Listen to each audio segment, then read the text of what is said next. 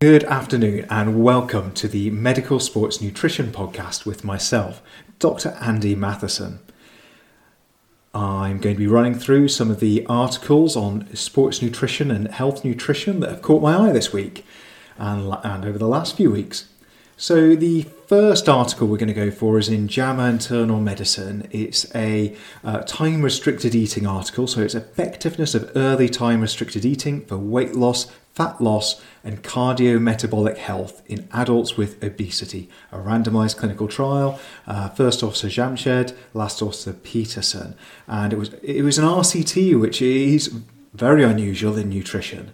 Uh, and it was looking mostly at time restricted eating. I think it was 90 patients, 14 weeks, aged between 25 and 75, who were attending a weight loss clinic. And they were mainly looking at weight and fat loss, and but they also looked at blood pressure, heart rate, insulin levels, glucose levels, and some other bits. Um, so uh, a, a, good a good effort. It's just it's so unusual to find people managing something like this, especially for a decent period in a group that we're all interested in. Um, and it was it was it took them a couple of years to get it done. Main ones were being improvement in blood pressure, mood disturbances, fatigue, um, and depression. The other outcomes were pretty similar. Um, so time restricted eating was more effective for losing weight and diastolic blood pressure and the impact on mood was their conclusion and that, that probably reflects what, what people tend to come out with. Not everyone, a lot of people tend to say that their mood's improved. It's effective for losing weight over calorie control. Now, what's the thing you can control for here? Inevitably, anyone that's ending up at a weight loss clinic has tried calorie control uh, in has found it doesn't work for them. Otherwise, it is still the standard that's recommended by most medical practice. And if you're paying to get to a weight loss treatment clinic, you are almost certainly have tried that in on your own or with a program before. So, yes, the people in the study were probably a select, self-selected bunch, and so some bias there. Uh, otherwise, an interesting trial, and and will when what will I take from it? When people mention to me about, uh, I think my mood's a little bit better. What are other positives of time restricted eating?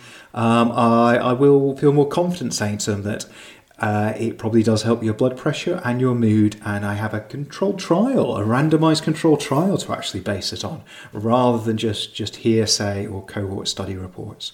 So I, I really enjoyed that. Some problems with it certainly, but but I think it will will make me more confident in talking through those areas.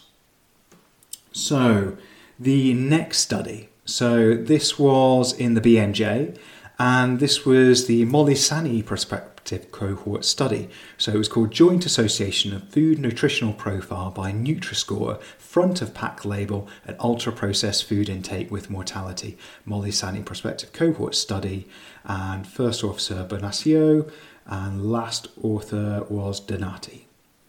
Now, what they were doing here was looking uh, at the Molly, so the Molisani study. So it was about twenty-seven thousand patients, and it was in Europe, and it was looking at the food quality labelling through the Nutri-Score, essentially against a processed food classification called NOVA, and seeing did they match up was which one was more effective at identifying uh, the mortality risk uh, and mortality. And what they came away with was saying that the NOVA classification did seem more effective at identifying those higher mortality risk groups than just the Nutri-Score alone. So the Nutri-Score was good at identifying them, but the Nutri-Score didn't identify anyone that wasn't also identified by the NOVA classification. But there were people identified by the NOVA classification increased risk, statistical risk, that the Nutri-Score missed. So essentially, a another nail in the coffin of food quality scores when compared to ultra processed scores and coming more as we all are more and more towards this idea that maybe what really counts is how much processing is going on. And and the real villains are the the people that want to keep our food lasting a long long time on the shelves which is the food company and is us because we're not willing to pay a decent amount for our food. We want the cheapest thing because we don't have much money at the moment because the world's all going to uh, well, you can stick whatever whatever phrase you want to use in next, but certainly in the UK, um, it's going to be a, a huge concern um, for me and anyone working in nutrition that the first thing that's going to get cut as everyone's budgets get squeezed is can I get this cheaper? And the cheaper food is the food that can sit on the shelf for longer. Uh, that's just the way that our shopping systems will work. So it's going to be more and more and more processed food. So there's going to be this knock on for health. And after that cheerful little uh, comment, let's move on to the next one. So this was a bit of a switch away. This was uh, I really enjoyed this one. Uh, it was looking at essentially mistakes that we uh, uh, all make when we're trying to figure out what's wrong with people. And it was um, a lot of big hitters in here. It was First Officer Parker and close last author Elliott-Sale and there James Morton. It was called Where Do You where do you go when your periods go? A case study examining secondary amenorrhea in a professional internationally capped female soccer player through the lens of the sports nutritionist.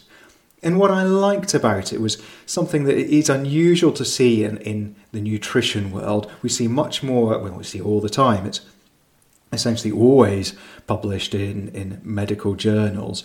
It tend and discussed in mortality and morbidity rounds. And classically in hospitals, you sit down, you take a case that's gone wrong and you present it and all your colleagues in front of you tell you where you went wrong where they would have gone differently what they think you should learn from it and it's a pretty humiliating experience but it's it's part of that kind of if you can manage that in a no blame way or even a, a blame way and just learn to have some thick skin it is how you drive forward improvements. And what they've done here is just taken a case study of a female uh, soccer player um, and just run through what their thought process was, how they managed, how they felt it was most likely to be RED-S um, in low energy availability, and maybe they missed some other things, and maybe they they jumped on. Uh, that that phrase of uh, the, to the man with the hammer, everything looks like a nail. They, at the moment, for a lot of us, we, we, because we're so worried about missing low energy availability, because it is quite fashionable, um, it's quite easy to ignore all the other causes of uh, menstrual dysfunction and, and, ill health otherwise. So uh, it was a, it felt very familiar to me as a doctor, and something that I've always got a huge amount of respect for anyone that's that's able to kind of air their dirty laundry um, like that, and it uh, helps everyone involved when you do it and who reads it. Um, so yeah, uh, definitely recommend reading it. Um, nothing I think I'd particularly change myself, but a, a, lovely little shot across the bow of don't get uh, distracted. People get lots of things wrong with them, not just what we uh, happen to be publishing on at the moment. So the next one we looked at was uh, it was called Patterns of Energy Availability of Free Living Athletes Displaying Day to Day Variability That Is Not Reflected in Lab Based Protocols Insights from Elite Male Road Cyclists.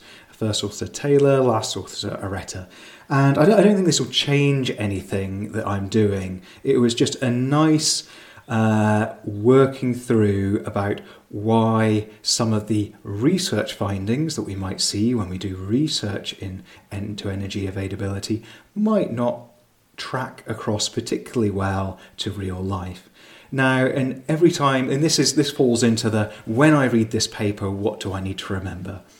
There's always seems to be a bit of a gap between some of the science-based products measuring biomarkers and changes in, in lab environments, and then quite a big jump to people who are working with elite teams that don't really want you to know all their information uh, and don't really have easy access to and are quite secretive, especially at the higher elite level, about what they're up to. Uh, and that gap kind of gets filled with the assumption that hopefully the lab stuff is accurate.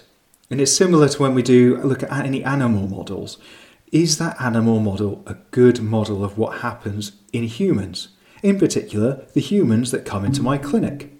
So this is saying, is what's going on in laboratories to assess ways we might test and manage energy availability and low energy availability in the lab are the way we design the lab work, is the way we use the lab work, does that track over to what I see coming into my clinic and the humans that walk through my door or not? And what they said is is not particularly well, which is is what you'd expect, and, and we all need to be keeping that in the back of our mind. Um, so the final one I got is another is another BMJ one, another ultra processed food article. Uh, and this was maternal cons- consumption of ultra processed foods and subsequent risk of offspring overweight or obesity. And it was First Officer Wang. And this was interesting, and this I think would be practice changing for me. Um, so maybe less so people working purely in the sports environment, but this just comes on to that peri, for me, that peri-conception discussion. Um, I think all of us, especially if we're working with female athletes who at some point may be looking to get pregnant, uh, there's the temptation to focus on how that might uh, work around their training, what's manageable, Canadian guidelines for training during pregnancy and things like that. And then moving on to just the general health things what's good for your placenta, make sure you're not smoking, although a few athletes will be doing that. Um, are you taking supplements? When should you start taking the supplements, the vitamin supplements? Earlier and earlier is the recommendation, uh, certainly uh, before conception. So this was looking at well, what's the impact of the ultra processed foods, and in particular, does that have an impact on your child's obesity? And if the short answer is yes. Uh, it, so it was a, US study looking at the Nurses' Health Study and Growing Up Today study, 20,000 people um, until lost to follow up, and they found a 20%, 26% higher risk in the highest intake of processed food group, which uh, I imagine if nurses are, are like clinicians in the US are like clinicians over here and nurses over here working in hospitals, there's a fair bit of processed food eating going on if their uh, canteens are as bad as ours. So, what will this make me do? It will actually make me add to my peri-conception thinking about conceiving chat.